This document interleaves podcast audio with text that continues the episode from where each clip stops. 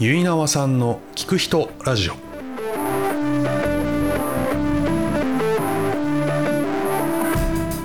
皆さんこんにちは。結縄さんの聞く人ラジオのお時間です。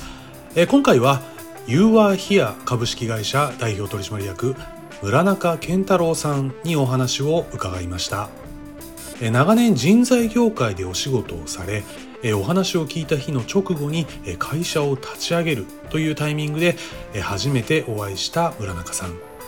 えーその業界に入ったきっかけからえー人に話を聞くことについてさまざまにお話を伺いました。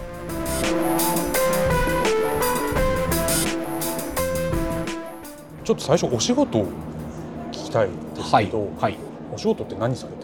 るんですか？仕事はですね、あのー今会社を立ち上げて、うんうん。えーですねえー株式会社 You Are Here という会社を立ち上げて You- Are Here You are here You are here ってなんかあのータイトルみたいですね。そうですね。あまあ直訳するとあなたはここにいるみたいな。こですけどはいはい。はいまああのまあ You Are Here という会社を立ち上げて、うん。はい。えーまあこれから事業をやっていくというフェーズです。で、まあ直近の経歴でいくと、はいえーまあ18年間まあ人材系の会社にいまして。はい。で、まあ、人材紹介事業の立ち上げから、まあ、その事業の拡大おっていうのをずっとやってたんへですよ。ー。はいはいはいはい、うん、事業自体を直接お客さんっていうかねクライアントさんと会うっていうのもまああるかもしれないですけどあそうですね。それもそうですし。そうですね。あのーまあ、最初はあの、まあ、人材紹介のまあコンサルタントん。として、うん。まあ、法人の採用のお手伝いとあとその個人のキャリアの支援、まあ、両方やるっていう、はい。まあ、スタイルで、はい。まあ、コンサルタントとして仕事をしていて、ただまあ直近の10年ぐらいはもうその人材紹介事業のまあマネジメント、まあ、事業運営をするという、まあ、仕事をずっとやっていました。それ具体的に何するんですか？それ自体ってマネジメントするとか。ああもうあのまあ事業をまあどういうふうに進めていくのかということで、うん。もうまあ全部ですねもうそのまあ単年度の計画を立てたり、まあ、中期の計画を立てたりとかそういうことですね、まあその戦略どうするんだあまあ集客どうするんだ。ーあじゃあもう事業部のみ、まあ、メンバーさんと一緒にこうしようああしようみたいなそうですね。日々仕事を進めていく、へー。まあ人の採用からあそういうことも。あ結構じゃあもう本当幅広くいろんなことをしていく感そうですじなんですね。ね。はい。へーそれを12 12年。そうそうですね、まあ、直近10年ちょっと、まあ、事業部の責任者としてやってきました、でそれをじゃあまあいまあお辞めになってはい。新たに立ち上げるっていうのは、そうですね。なんなんでっていうかなぜそうしようという？そうですね、あのーまあ、いろんな理由、まあ、いくつかあるんですけど、うん。まあはい。大きく言うと、まあ、いろんなタイミングが、うんうんうんまあ、重なったというか、まあ、節目が重なったかなというところで、まあ、一つはまあ仕事でいくと、まあ、18年やってきて、えーまあ、その自分が、まあ、やれることをやれなかったこととか、まあ、もちろんある,、うんあるんですけども、うーんまあ、次世代に、まあ、こうバトンを渡していくタイミングかなというような、まあことを感じたっていうのがはい。ありますし、まあ、あとはその、まあ、コロナあだったりとか戦争が あったみたいなこともなんか自分の中では、あ大きくてまあまあ、ざっくり言うと、まあ、困った。うん。本当に困ってる人があいるんだなとか、まあ、それに対して、まあ、まあ大人である自分であ何もできないところもあるな、はい。うん、でもその何かをしていくうん。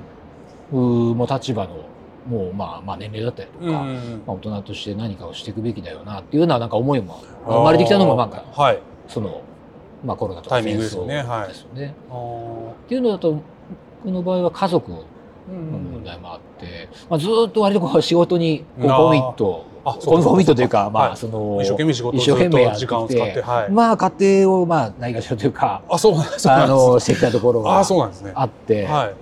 まあ、もう娘が大きいんですけどもうあの家を出てあそうね。社会人にあ、ずいぶん大きい。はい。なってるんですけどはいも、まあ、そういうのも、まあ、目の当たりにした時にああ自分はなんか娘にうん。なんかあまりししてあげられなかったなとかあのまあ父親らしいことしてあげられなかったなみたいなはこともあって、でまあこれってまあ自分だけじゃなくて、まあ、多くのそのまあ、働くビジネスパーソンとかでも、まあ、そういう思いを持った方もいるだろうな、まはあ、なんかそういうことってなんかかもうちょっと解決ができないのかな、うん。なんか支援ができないのかなみたいな、なそんな思いもはあって、はい。うん。えー。まあ、総合的に考えた時に、まあ、今僕46なんですけど、はい。まあ、なんか何かこう新しいことを、まあ、始めるんであれば、うん。今だなみたいな。うんそうですね。まあなんかまあ、気力能力体力。そうですね。みたいなのがそうですね。はい。うん、まだまあいけるだろうみたいな、うん、このタイミングで、えっていうので、まあ、思い切って、まあ、自分でやってみようかなという。はいはいはい。でもうまさにもうその数日後にまあ立ち上げるっていう感じで。あそうです。ねはい。今の今まさにのこの心地ってどんな感じなんですかね？ああどうどうなんですかうんねわかんないですけどいろいろと当然準備はされてきてでやっていくべき過程ではあるとは思うんですけどやっぱりその直前とかって回線前夜みたいな よくわかんないですけどなんあかどんな心地がするのかなみたいな。あそうですね。あのこれは何でしょう、まあ、どちらかというともうその、まあ、今年6月に、うんうんまあ、前職辞めたんですけどああ、のまあ、それまではその前職にももうふ、まあ、フルコミットじゃないですけど、うんうんうんもうそれで一生懸命なんですよね、はいはいはいもうどちら、まあ、辞めるっていうの決めましたけど、はいまあ、どちらかというともうそれはもう全力でうん。走って、うん。で、まあ、どちらかというともう後ろの扉をもう閉める。そうかそうかそうかそうかそうか。なんかそんな感じはいで、何かもものすごい準備してはいはい辞めたわけではそうかそうか。ないので、あーそうか。わーってやってでパッてまあ一応。後ろの扉を閉めて、はい。さあどうしようかって言った時に、まあそこからもいろいろ、まあ自分が大事にしていることとかも考えていったりとはいはいはか、っていうき、まあ、期間を経て、まあようやくまあ、あの、まあどういうことしていこうかなとそうか、かそうかまあどういう貢献していこうかなみたいなことを考えて、でまあ準備をして今に至る。ことですねだから6月だと本当数ヶ月といえば数ヶ月ですもんねその終わっそうですね。はいはい、うん。えはー、そうかい。じゃあもう次の扉をもうまさに今開けようとしてああ、そうですね。うん。でもなんかあんまりとその特別感っていうのはうんなくて、結構、まあまそうです。そうです。あ、なんかぬるっと入ってくるって言いますか。あでも分かります分かります。し自然とわかります。あのし本当に自然とそうなったあ感あじそうかそうかがしますよね。なんか、あでうん。もそれはちょっと僕もなんかやめて劇的なことが起こるんじゃないかって勝手に思ってましたけど決してそんなことははいなくてやっぱり普通に日常はあるわけで朝起きてご飯食べてみたいなことはするじゃないですか。その中でちょっとずつちょっとずつ何かがこう変わっていくみたいなのは、まあ、実感として僕はあるあので。あそうですね。ん。そうですね。おっしゃる通りでなんかまあ結局まあ自分が大事にしていることっていうのはうん。まあ改めてなんかめま目新しいものでははいはいはい。なくってはい。元からあるものがはいはい。再確認ができたりうん。とああそうか、かそうかそうか。まあ自分がやれることはこういうことかなっていうのが。その新しいじゃあ立ち上げる会社っていうのはお仕事としては何をやるっていうのは？あ何そうですね。はい、とまあ大きく2つ考えていて、まあ、法人向けうんの、まあ、事業と個人向けの事業、うん。まあ、両輪で考えてるんですけど、はい。まあ、法人向けでいくとうーん、まあ、僕自身が、あのーまあ、事業責任者として、うん。えー経験をしてきたことを生かして、まあ、経営者あマネジメント層の組織づくりの支援をするおとい。いうことがまあ一つ、はい。で個人の方でいくと、えーまあ、キャリアの支援うんなんですけども、まあ、その転職支援をする、まあ、これまでのように転職の支援をするというよりは、まあ、そのちょっと前段階で、うん。まあ、今のキャリアにモヤモヤしているとか、あまあ、将来どうしようかあなー。とい。うので、まあ悩んでいる方の、おまあ、強みであったりとか、えーまあ、置かれている環境の理解、うん。まあ、価値観の理解、うん。まあ、その自己理解を深めるっていうところと、まあ、今後に向けた、まあ、キャリア、うん。まあ、人生の、うん。まあ、方向感をうん。こう定めていったり、まあ、ロードマップを描くお手う伝いんっていう、まあ、キャリアコーチングのようなところ、まあ、この、まあ、二軸でうん。今は考えています。はいはいはい。そういうコーチングみたいなものっていうのはなんか学ばれたりとかまあまあ前のお仕事でやってたっていうああそううですね、ん。まあ、キャリアコンサルタントっていう仕事、まあ、まあそういう要素もありますし、うん。うん。まあ、あの事業運営をしようとはい。思うと、まあ、あのやっぱり顧客のそうですよね。どうしてもそこは。聞きとかまああとそのメンバー一緒に働くメンバー仲は間の声を聞きっていうところはあるので、まあ、そういう意味ではまあコーチングというかあの、まあ、人の話を聞いて聞くっていうことに関しては、まあ、まあこだわりを持ってやってきたところもなんかあって、こだわりを持ってっていうとどんなこだわりなんですか？そのことに関して。そうですね。あのこれは何でしょうねうんまあまあ人はまあ聞いて話を聞いてもらって初めて人の話が聞けるみたいなところが、なんか実感値としてあって、うん、うん、まあ、そのそれ、まあ、人の話を聞く、まあ、話を聞いてもらうことによるそのなんでしょうね、まあ、ポジティブな影響って、すごく大きいなと思っていて、だから人の話を聞く、まあ、聞かれるとすごくまあなんでしょうねパワフルというかそそんなところがあるなっていう思いがあってですね、まあ、そこは割と大事にしているというか。そうか。この間オンラインでちょっとお話しさせていただいた時に、その村中さんがおっしゃってた言葉として「聞く」っていうのはすごくパワフルっていう言葉が印象的だった的だったんですよ。あんまりそうやっておっしゃる方が今まで僕の中にいなかったので、聞くがパワフルっていう言葉とつながるっていうのが、あなんか新しいなっていうふうに感じたんですね。でもそれは村中さんはやっていく中で実感として聞くこと自体の持つポテンシャルというか力がそう感じられたっていうことなんですよ、ね、そうですね。うんぱりなんなんですかねその、まあ、組織で仕事をしていたりすると、まあその相互理解みたいなことが、まあ、とても大事なわけですけども、はい、まあその事業責任者としてこうやってるとやっぱりその、どこに行くんだっていう、まあ、その旗を振ったりとか、まあ、こういうことをしていこうっていうことを、当然伝える立場でもあるんですけども、まあ、それはそれで大事なことなんですけど一方でその受け止め方っていうのはあの、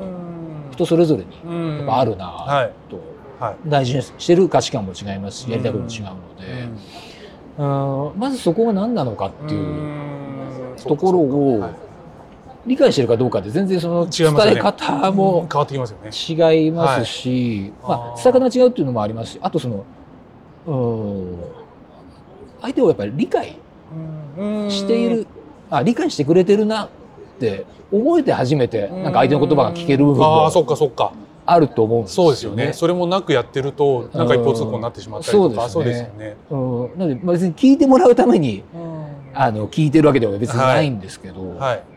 うん。そっかそっか。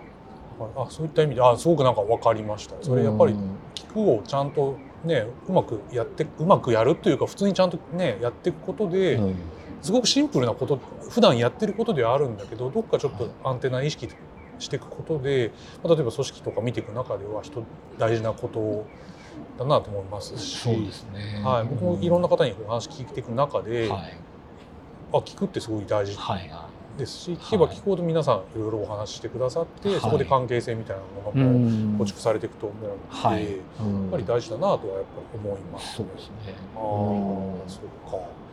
えっと、ええ、実際今のそのあ、まあ、前職コンサルタントいろいろやっていく仕事に就いたのは何でなんですか？それにつくついたきっかけっていう。あこのこはい、個人材系のお仕事をする、はいはい、もともとやりたかったのか最初そもそも。そうですね。そうですね。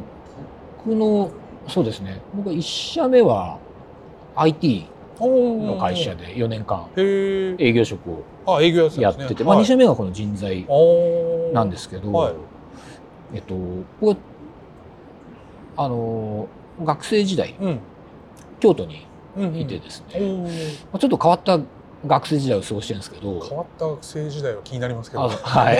あの二十歳の時に、はい、だからですからあの大学の3年生の時に、はい、まあ、結婚して、まあ、子供を育てるまあ、スタートしてるんですね。うんうん、なので、まあ、学生結婚をして、うんうん、まあ、まあ、子育てと、まあ、まあ、アルバイトをする。あそうかそうか、はい。まあ、学業も、はい。まあ、単位ギリギリ取れるぐらいはやるみたいな。はいなのでまあバイトと忙しい育児みたいな感じ。時間はそんな感じですね。わーっと。なんですよね。っていうのがをやっててですね、はい、でまあ娘が生まれて、うん、まあ、すぐ保育所に預けるようになって、で、まあ、育児していくんですけど、まあ、僕も嫁さんも若いそうですね。はい、まあうまくいかないですよねいろんなことが。はいはいはい。いろんなんかまあまあ些細なことで揉めてしまったりとか、まあ非常にまあ未熟な、まあまあまだそうですよね、まだ大人というか親で、はいえー、でしたと。でまあそういうのをまあ保育所の先生がすごく支えてくださったみたいのがあって、やっぱりそのじゃあまあその夫婦で喧嘩したらばやっぱり子供ってやっぱすぐ影響を受けて翌日保育所とか行くとやっぱ元気なかったりそうあそうそうですよね。するんですよ、ね。はい、そういうのをすごく保育さんが先生がケアしてくれたりとか、まあ本当に迷惑かけっぱなしだったんですけどまあすごく親身に、まあ助けてくださって、まあ時にはまあちゃんと叱叱ってくださったりとか。うんまあ、それが本当にすごい仕事だなって僕はまあ、後々すごく思うわけですよね。はい、あこんなに、はい、いあの人のためにできる仕事なんだみたいな、まあ、僕が初めて出会ったプロプロの仕事ってそのへそう保育士さん。あそういうことですね。はい、ですよね。へでまあ保育士さんっていうのもその要はまあ働く親の支援。もちろん子どもの支援ということもありますけども、うん、えー、働く親の支援っていう要素もすごくあるわけで、はい、まあ、何かしらそういうことをに携わりたいなと思った時に、まあ、まあ人材系の仕事っていうのは、まあ、人を直接支援するお仕事かなというので。そこがこうつながってくるんですね。そうですね。まあその時はまあぼんやりとではあったんですけども、そっか。じゃあその出会いが回ったからこそその選択肢として見えてきたって感じ。そうです。ね。はい。へえそういうことですね。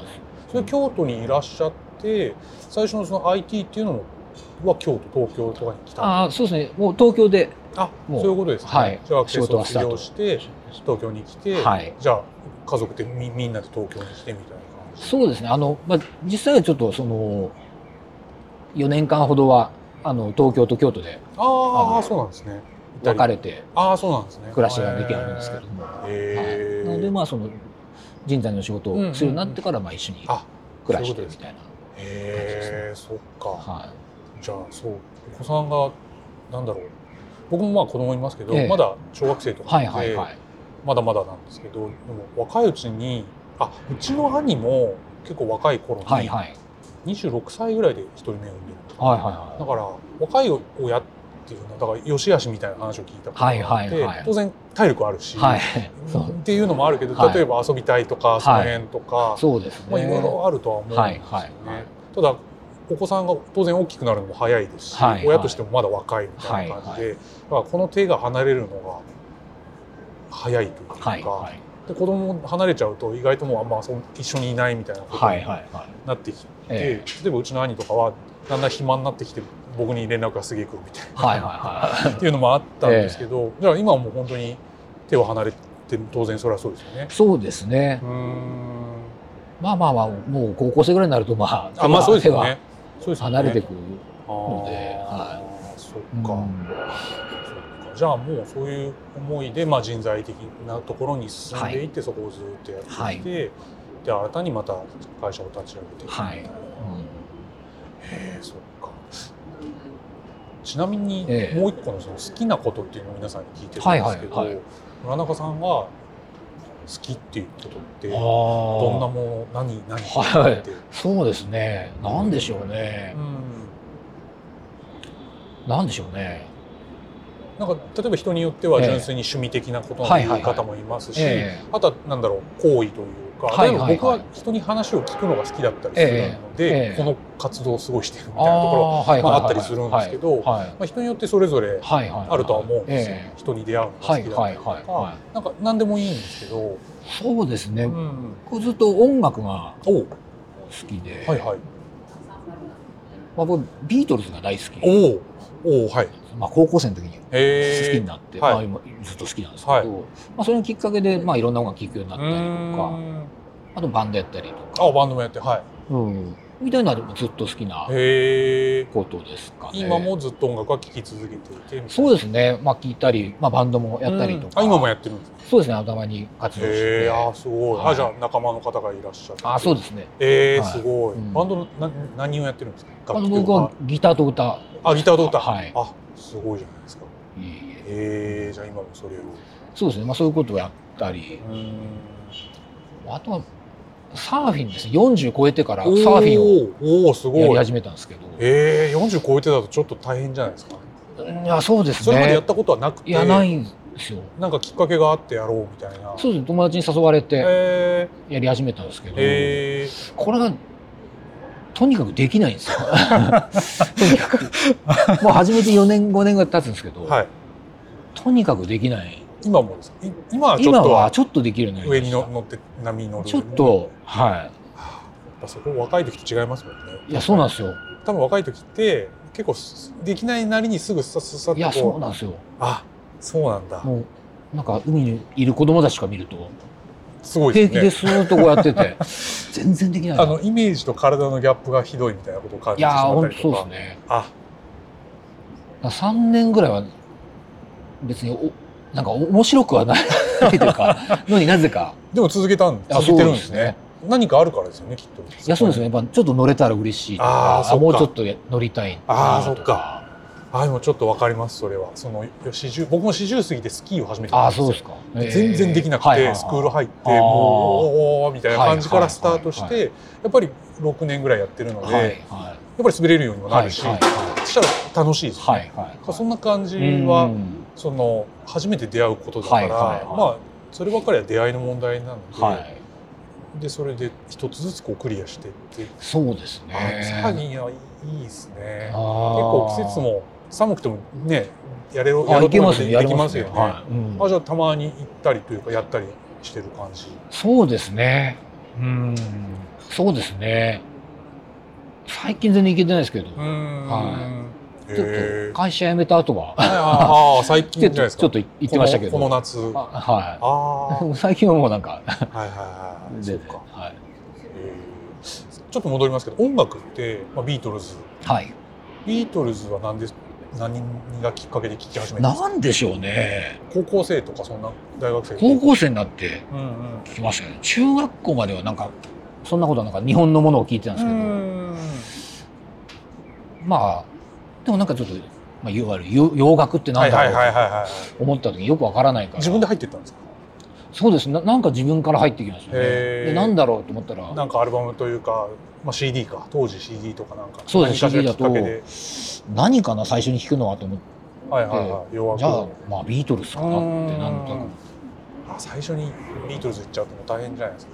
もうすごくて。そうですねそうですね。なんかそう そうなんでしょうね。ビートルズもどこの辺が好きとかあるじゃないですか。前半前期とか後あ半そうですね。いやー後半のが好きですかね。おー。僕は。はい。とか僕結構後半好きで。あそうですか。どっちかというと青版の後ろの方。ああ大好きです。あ本当ですか？大好きですもう。あ本当ですか？本当そうですね。青版もう最初赤版青版を買って、はいはい。あーはいはいはいはい。順番に聞いていくんですけど、はいはいはいは最初赤ばっか聞いてるんですけど、い。はい青に入るとちょっとびっくりするんですそうですよね。音の世界観が変わっちゃってなんかどこどこ行ってるどどこ行っちゃうんだろうみたいな。そうなんですよね。その全然変わっていくのがやっぱり当時は最初面白くてそこからなんかお小遣いでアルバイトしてお小遣いでなんか全部買ったりとかしておおはいはいはいはい。聞いてまししたね。たあそうなんだ。はやっぱりその頃に聴いてる音楽って多分ずっと体に染みついてるといやー多分そうなんでしょうね。そうだもんはい原点的なところ。思うんはい。えー最近、まあ、ビートルズは聴き続き聴きながら、はい。最近聴いてるなんかジャンルとか曲とかそういうのってあります？バンドとか。最近なんでしょうね あの最近まあ感動したのはローリング・ストーンズ。あ最近のやつですか？本当最近あれじゃないですか？もうこの間原宿行って店見てあきました。お店あるんですよね。お店あるんですよ。そうなんですよ。でそれを、まあ、あ。新しいアルバムが出たのを知ってて、はいはいはいはい。まま車乗りながら聞いたんですけど、はい。これがすごい若いというか。すごいですよね。すごいなと思って、PV かな？PV かなんか映像見たらはい。まあすごくて。うん。だって80とかそうですね。ですよねなんでしょうねああれ。そうなんですよ。いやもう若い曲曲が若い曲も若い。うそう そうなんですよ。この音鳴らすんだみたいな、まあ、やってることは変わってないといえば変わってないんで。すけどいや本当そう。本当まあ一緒だなと思うんですけど。そうそうそうでもこれを今やってるっていうことの凄さっていうのはそうですね。それわかります。なんか、はい、へー最近聞いてるのはあ。ローリング・ストーンズですあそう前ストーンズは聞いてたんですあストーンズもあのその一緒にまあ。ビートルズの時と一緒に聞くのなんだろうって言ったらストーンズあそりゃそうですよ あストーねンズも聞いあ本当ですか。へえそっか。僕もなんあのライブ行ったりとかあもしてたので、はいはいはい。ストーンズは結構やっぱはいりかけてましたし、はいはい入り入り口が僕も似たようなロックから入ってるので、はいはいはい。はいもしかしたら一緒あ重なってい部分はいっぱいあるかもしれないですね。はいはい そうなんそれは。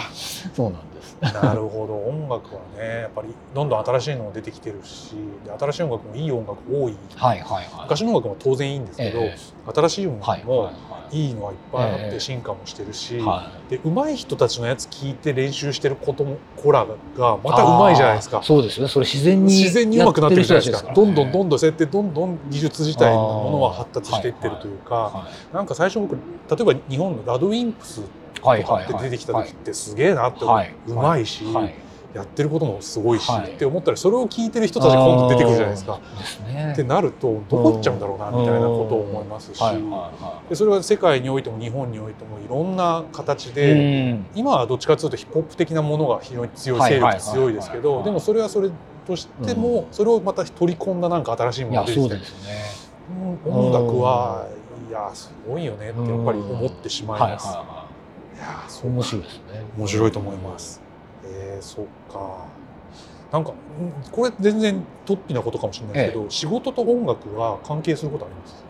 ああするんじゃないかなと思おうんですけどはい。うーんやっぱり誰かをうん。よろ誰かを喜ばせるというか、はいはまあ時にはなんかそのなんでしょうね。悲しい。気持ちに寄り添うというか、はい。ああいう要素がああ。なんでしょうね。まそっかそっか。わかります。音楽によってってあいうそうですね、まあ、人を鼓鼓舞するようなはい。ところもあったり、しま。すし。あまあそれは仕事でも言えることかな。誰かを。うんうん。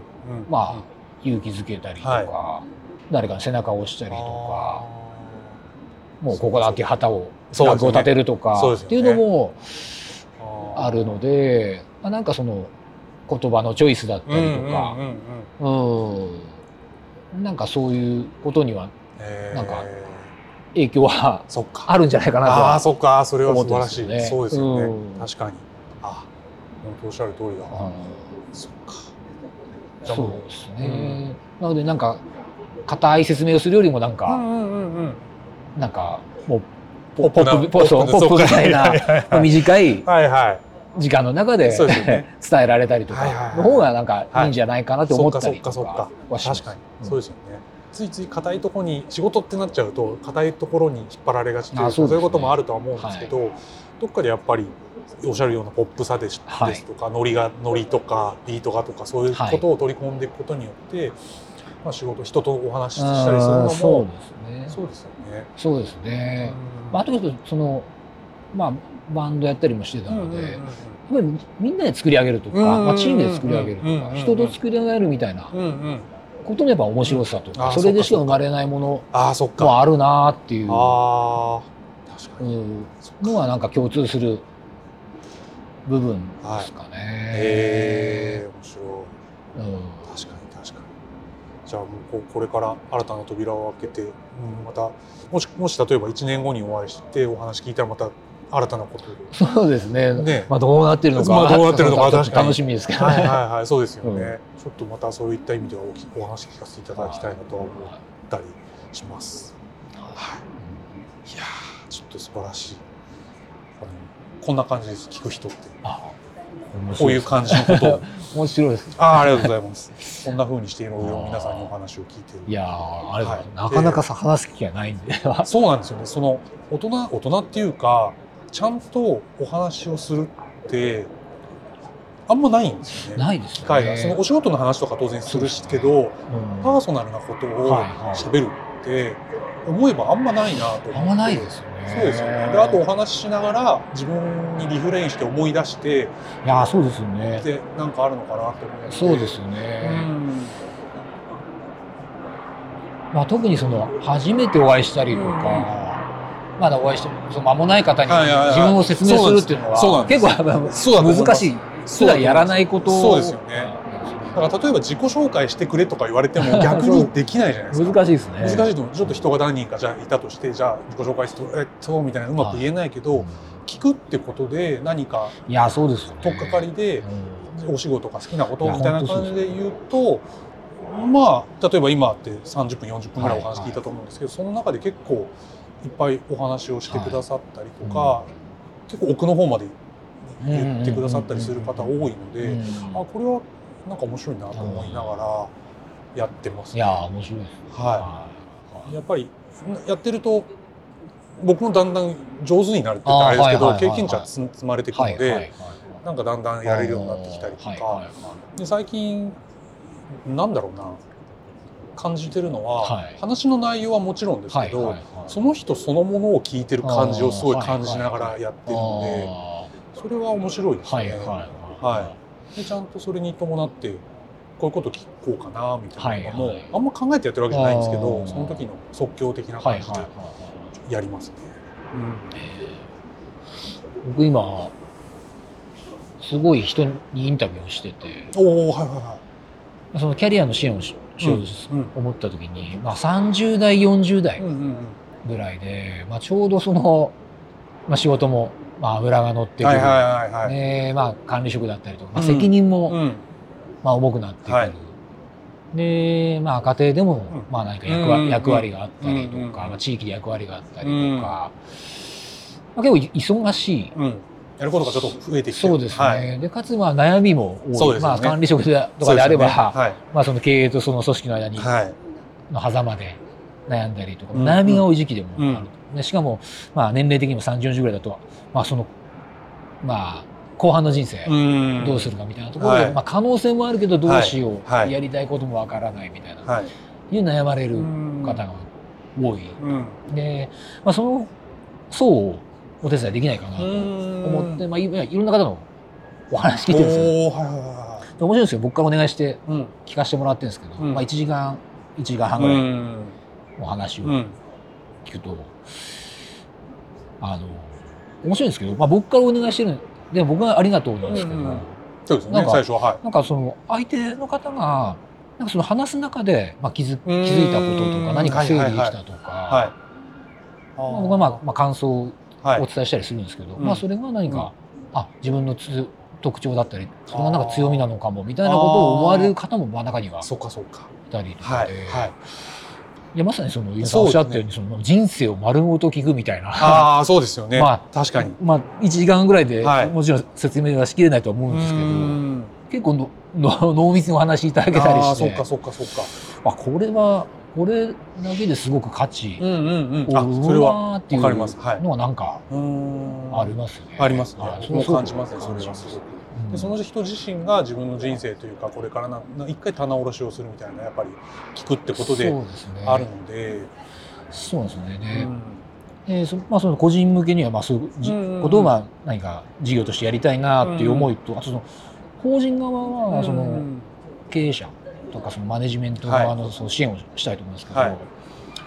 あの経営者とかマネジメント層ってなかなか話を聞かれる機会がない人それは。めっちゃそう。なんですよね。はい。それはなんか僕もいろいろ調べていく中でうん相談相手がいないみたいなのがやっぱり統計的にも出ててはいはいはい。相談する人はもちろんいる人はいるんですよ。ね。弁護士さんとか税理士さんとかいるんですけどね。やっぱり3分の1ぐらいの人がいないっていうのがあってそこに何か僕もなんか、まあ、その山田さんともお話ししたんですけど、はいはいはちょっとお仕事にならないかなみたいなことを考えながら。い。そうですね。そうですよね。まあ、その経営者とかマネジメント層って、まあ、むしろその顧客の声を聞いたりとか、うんうんうんね従業員メンバーのはい。声話を聞く側ですよね。側である、あのはずなんですけど、はい。もちろんそれやるうん。だとても大事なことなんですけど、うんうんうん。そもそもその人たちが聞かれていないと、うん。おっしゃる通りですね。まあ、そこをまずもう聞く、あまあ、僕が、まあ、そのできることできないことあるかもしれないですけど、まあ、聞くところからスタートして、はい。はいまあ、経営者はもう聞かれる経験をまずすると、まあ、そこからまあ事業を良くしていく組織を良くしていく、まああまあ、切り口にしていくみたいな、うんなんかそういうことも一つあるかなと。大事なことかなと思って、あると思大事だと思いますし、はい、それを求めてる方もいっぱいいると思いますそうですね。なんかそういうことをまあまあ事業としてやっていきたいかなとそっかそっかそっか、あそれは本当そうだないるいますよいると思いますけどそれを相談できるところがあるってあんま気づ気づいてないとか分からない、うん、そうですね誰にでも言えることじゃ多分ないのでそうなんですすごくね、まさにやっぱ信頼関係とかがないと言えないことでもあると思うので、そうだと思います。うん、そうかそうか。あ、そうそうですね。はい。はい。えー、すごい。それこうしてこうみたいなのもあるんですか？なんかこういうふうに営業してこうみたいな。ああでもどうですかね。あでもまあ自分を知ってもらうところからだと思う。まさにまああのまあ経営者の話を聞くにしろ。個人の話を聞くにしろ、はい、まあ支援まあその信頼がとても大事なんで、うんうん、僕はまあこういう経験を持ってて、うん、そうそうですね、こんな人となりですよっていうことをまあ知っていただく活動をまあもう一生懸命 やることかなと今思ってて。なのでまあこの1年ぐらいは地道にそういうことをやっていこうかなというのとあの今日はちょっとね拙いアウトプットだったかもしれないですけどそれをこう言葉を磨いていくというかあ よりポップにそうかそうかポップにそうなんですよね。お話できるように。確かに。っていうのもとても大事な、なかなかやっぱりそのキャリア領域の、あの言葉って、う。ん、ちょっと抽象的な言葉も多いのであそっか。あの伝わりづらいところもあると思うのでまあ、それもまあ丁寧に言葉にしていくみたいなことをちょっとやろうと。キャリア業界みたいのがあるじゃないですか、はい、いわゆる。僕全然そこ分かんないんですけど、はい、やっぱ業界として特色というかってあったりするもんですか？業界としてうんどうですかね。なんか前に広告の人に話聞いたら、ええ、広告業界は結構殺伐とした業界だみたいなこと言われたことがあってもう人を蹴落としてでも自分が上がっていくみたいな。そうなんですね。それ聞かないと分かんなかったのではい、あそうなんだと思って、はいはい、でも例えばそういうのって多分業界ごとに特色っつうんですかね、はいはい、ありそうな感じはして、例えば人材的系とかってなんかあるのかな、みたいな、えー、どうですかね、まあ、人材僕がいたのは人材の中でも人材紹介のところなので、うん、どうですか。特徴としては、まあ、まあ法人側の支援と個人側の支援両方やるんですけども、うん。まあ、特に個人側の支援をする人たちなんかは割とまあホスピタリティが高いのであとまあ、まあ柔らかくて優しい人が多いかなっていう。まあ、いい人が多いっていうのはあるかもしれないですね。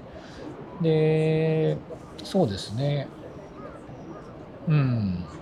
で今はその、まあ、転職エージェントみたいなのが、うん、こう、一般的になってきているので、まあ、人手不足の、うんうんまあそうですね、まあまあ環境なんで、はい、まあ基本的にはどこも盛況なのかなという、まあ、そういう意味ではそのでも盛況ゆえにそのあの人材紹介会社同士がそのまあまあ、ある意味ライバル関係でもあったりするのでそっかそっか、まあ、そういったところも競争はやっぱいってまあ、あるかなとは思うものの、うん、そっか、うん、なんか成熟成熟しちゃってるのか伸びていくのか。あどどうなんでしょう、ね、えっと伸びてはいますけども、うん、AI 的なものが入ってくることによってちょっと変化が起こるとか。ああり得るとは思いますね。でもうすでにその人材障害会社もそういうテクノロジー使ったマッチングっていうのはもうまあ、大手とかだともうそれはもう、やってますよね、はい、もうやってるので。そうかそうか、まあ、そこにこうそのコンサルタント人が介在する価値みたいなところがまあ問われてくるかなとは思うんですね。まあ、スキルマッチングみたいなことだったらもうそのテクノロジーでいける。なので人の本当に気持ちとか感情価値観みたいなところにまあ寄り添うみたいなのはそうですよね。うんまあ、転職エージェントがやるのか。まあ、そうじゃない。今はその、まあ、有料のキャリアコーチングとか、うんうんうん、キャリアカウンセリングみたいなところも、が出てきてるのは多分そういう背景もあって、はいね、そういうものが出てきてる。そこに一定のニーズが出てきてるということも、ね、まあ、あるかなと。なるほど。そりゃそうですで仕事自体の形も変わってきているじゃないですか。いわゆる会社に絶対いなきゃいけないとかのも、はいはい、はい、それもちょっと緩くなってきたそうりとか。ですね。あおっしゃるとりです、ね、そうですよね。そうですね。それぞれ適合していくような仕事が生まれてきたりとかあそうですね。本当おっしゃる通りでもう、まあ、副業っていうものが、うん、はいはいはいそうですよね、まあ、より当たり前に当然なっていくでしょうし、うん。えー、まあもうちょっとその、まあ、プロジェクト型の働き方とか、まあ、まあ当たり前になってくると、まあ全然そのキャリアの支援の仕方っていうのも、まあ、キャリアのその設計の仕方も全然変わってくるので、はい。まあ、すごくこれからこの10年ぐらいでぐっと変わるだろうなとは。どうどう変わります？いやうまく言えないですけど、そうですね。大きな流れとしてね、うん、もう下火になっていくところもあるでしょうし、はいはい、もうまあどこのどこに自分がいるかっていうのもあるでしょうし業界によって違うんで。そうですね。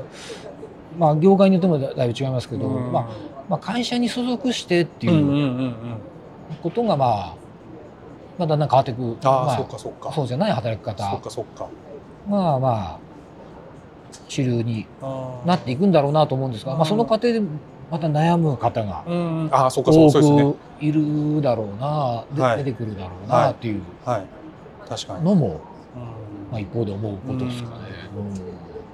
そうだよなだからなんかよりサバイバルしなきゃいけなくなっていくような、まあ、僕個人としては思ってて、もちろん会社員としてずっとやるのはそれはそれですけど、もっとなんかいながらもちょっと副業的な話もあるし、より自分が自分で売っていくとか、生き残っていく時にやっぱ会社どっか辞めるとか次に行くとかっていうのを柔軟にまあ例えば欧米とかだったら当然ね、もっとキャリア変えていくっていうのはあるわけじゃないですか。そっちにシフトしていくような感じ。ああんまりその会社の肩書き的なものに乗っかってというかそれでやっていくとちょっとしんどくなっちゃうんじゃないかなみたいなことはまあ思ってしまうんですけどまあ、それも会社にもよるので何とも言えないですそうですね、うん、そうですね。それはもう会社によったり業界によったり人によったりで違うんです、あのもう少しなんですかねやっぱりその、まあ新しいステップに行く時のの心的ストレスがやっぱり結構高い高いですよね。と思うので、まあ、もうちょっとそれを緩やかにというかもうちょっと自然にそういうことはチョイスできたりとかもっとみんながねやりやすい形でパッパっていければね。いいなあ確かにそれはそうだな。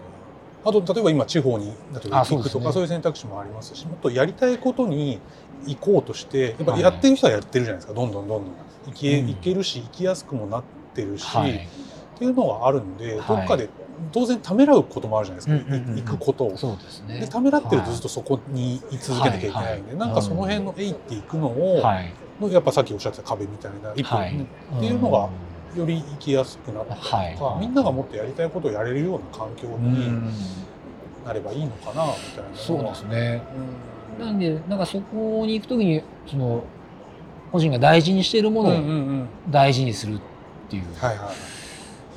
ことが、あすごく大事なポイントになってくるなと、まあ、その大事なことを大事にするっていうのとその問題解決をする、目の前の問題解決するっていうの。を、まあ、まあどちらかというとその問題解決側に寄っていくと、まあ、それはそれで別にいいことなんですけど。うん、その問題解決の方法がちょっとずれてると結局大事なことを大事にできないまま。そうですよね。ないがしろにしたままいっちゃうみたいな。そうなんですよね。何か大事なものを置き去りにしたまま今と将来を置き去りにしまうという、そうですね。こんななんか言ったらこんなはずじゃなかったっていう言い方なのかそうですね。自分はあれみたいな。そうですね。っていうのがあるので、まあ、僕は人生の大事な時節目にやっぱり大事なことをちゃんと理解をした上で納得して今を選べてるみたいなことがとても大事なのかな大事なことって村中さんなんですか？ああそうですね。うん。僕はそのまあ目の前で、えー、誰か、うん、あの困っている人がいれば、うん、ちゃん。とし、うん、あの自分ができることをするとか、うん。まあ、そこに対して誠実であるみたいなことはまあ大事にしていることかもしれないですね。まあ何でもできるわけじゃないんですけど、まあ、できることがあればまあ、ちゃんとやりましょうっていうのはああるかもしれない素晴らしいそうか。うん。いや素晴らしいと思います。いえいえうんなんでしょうね。なんかそこもあんまりこう言語化したことないですね。ああでも僕も問われてみると、そう僕うん。も、もしかしたら初めてそういうことを聞くかもしれない。大事なことって何ですかってあんまり言えない 言いづらいっていうかそうですね。今この話の流れでお聞きしたのそうでですね。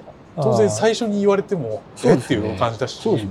でもでもそれでいくとあの先ほどのなんか質問とも重なるなと思う。僕はその若い時に。うんうんうんうんうん。助けてもらったから、そうかそうかそこそれは思いますじゃなはい。なのでそうすべきだ、うん。べべきというとちょっと違うかもしれないですけど、なので、うん。いただいたものはちゃんと返すんだとかー。そそうありたいみたいな、はいはいはい。それがまあかっこいいというか、はいはいはいはいはい。素敵だなって思うからそうしたいっていうことなんでしょうね。うん。うん。はああそっか。じゃあそこの出会いねがなければまた違ったことにはなってたかもしれないですし、なるほど。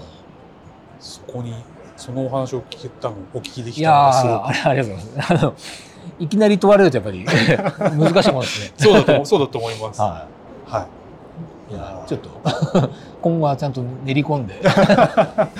そうなんですよね。なんか自分若い頃って結構大事なことってちゃんともなんか俺これ大事みたいなことも思ってたりとかまだ経験がそんなないから、多分持ってずっと生活してるんですけどだんだんそれがか霞んでいくっていう言い方正しいか分かんないけどあね。なんかちょっともやーっとしちゃって下手するとなんか手放しちゃうみたいなあ本当は持っていたいんだけどそうですね。うんこれまさにそうであのまあ要はその年齢を重ねていくとどういうことが起きるかというと、やっぱりそのだその30代40代とかだと、まあ、仕事ができるようになりました、はい。何か会社とか組織で、うん。まあ、リーダーをやったりマネジメントやったりしますと、でそうするとその若い頃はこう自分のために仕事をしてたところがあるのに、はいはいはまあなんか会社のためだ組織のため、うん。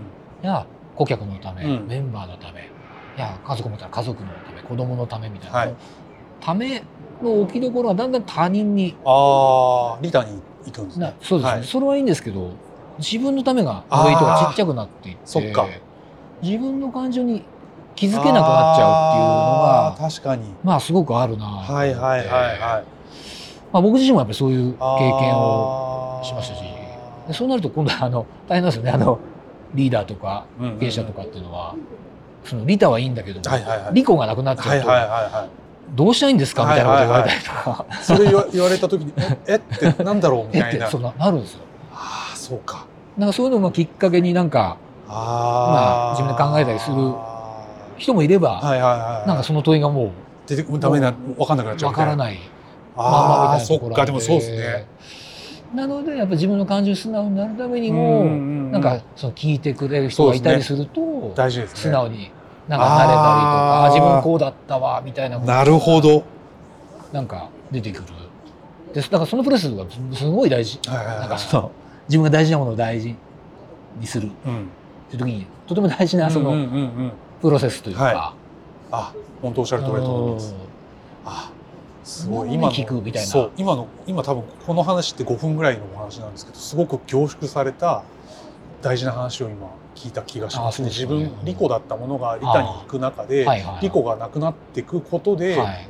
あれ俺どうしようっていうのをちゃんとお聞きするっていうのは、うんこの方をねまた自分の大事なところをね気づかせる。っていう価値のあることをやりますみたいな、はいやってますみたいなのは、はその文脈で聞くとおおそうかみたいな、やっぱりどうしても利他に行く気はしいますのでうん。さまざまな仕事成長、はい。年齢重ねてくることによって家族とか。それはそうだよな、あなんか僕も気づきが今そこありましたへえすごいな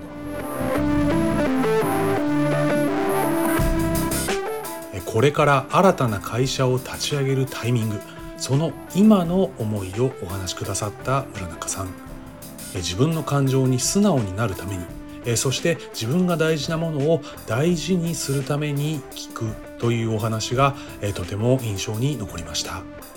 これから会社を立ち上げいろいろなことがあるかと思いますがえまたしばらくしたらえお話をお聞きできればと思います。え、村中さんありがとうございました。それではまた次回結菜さんの聞く人ラジオでお会いしましょう。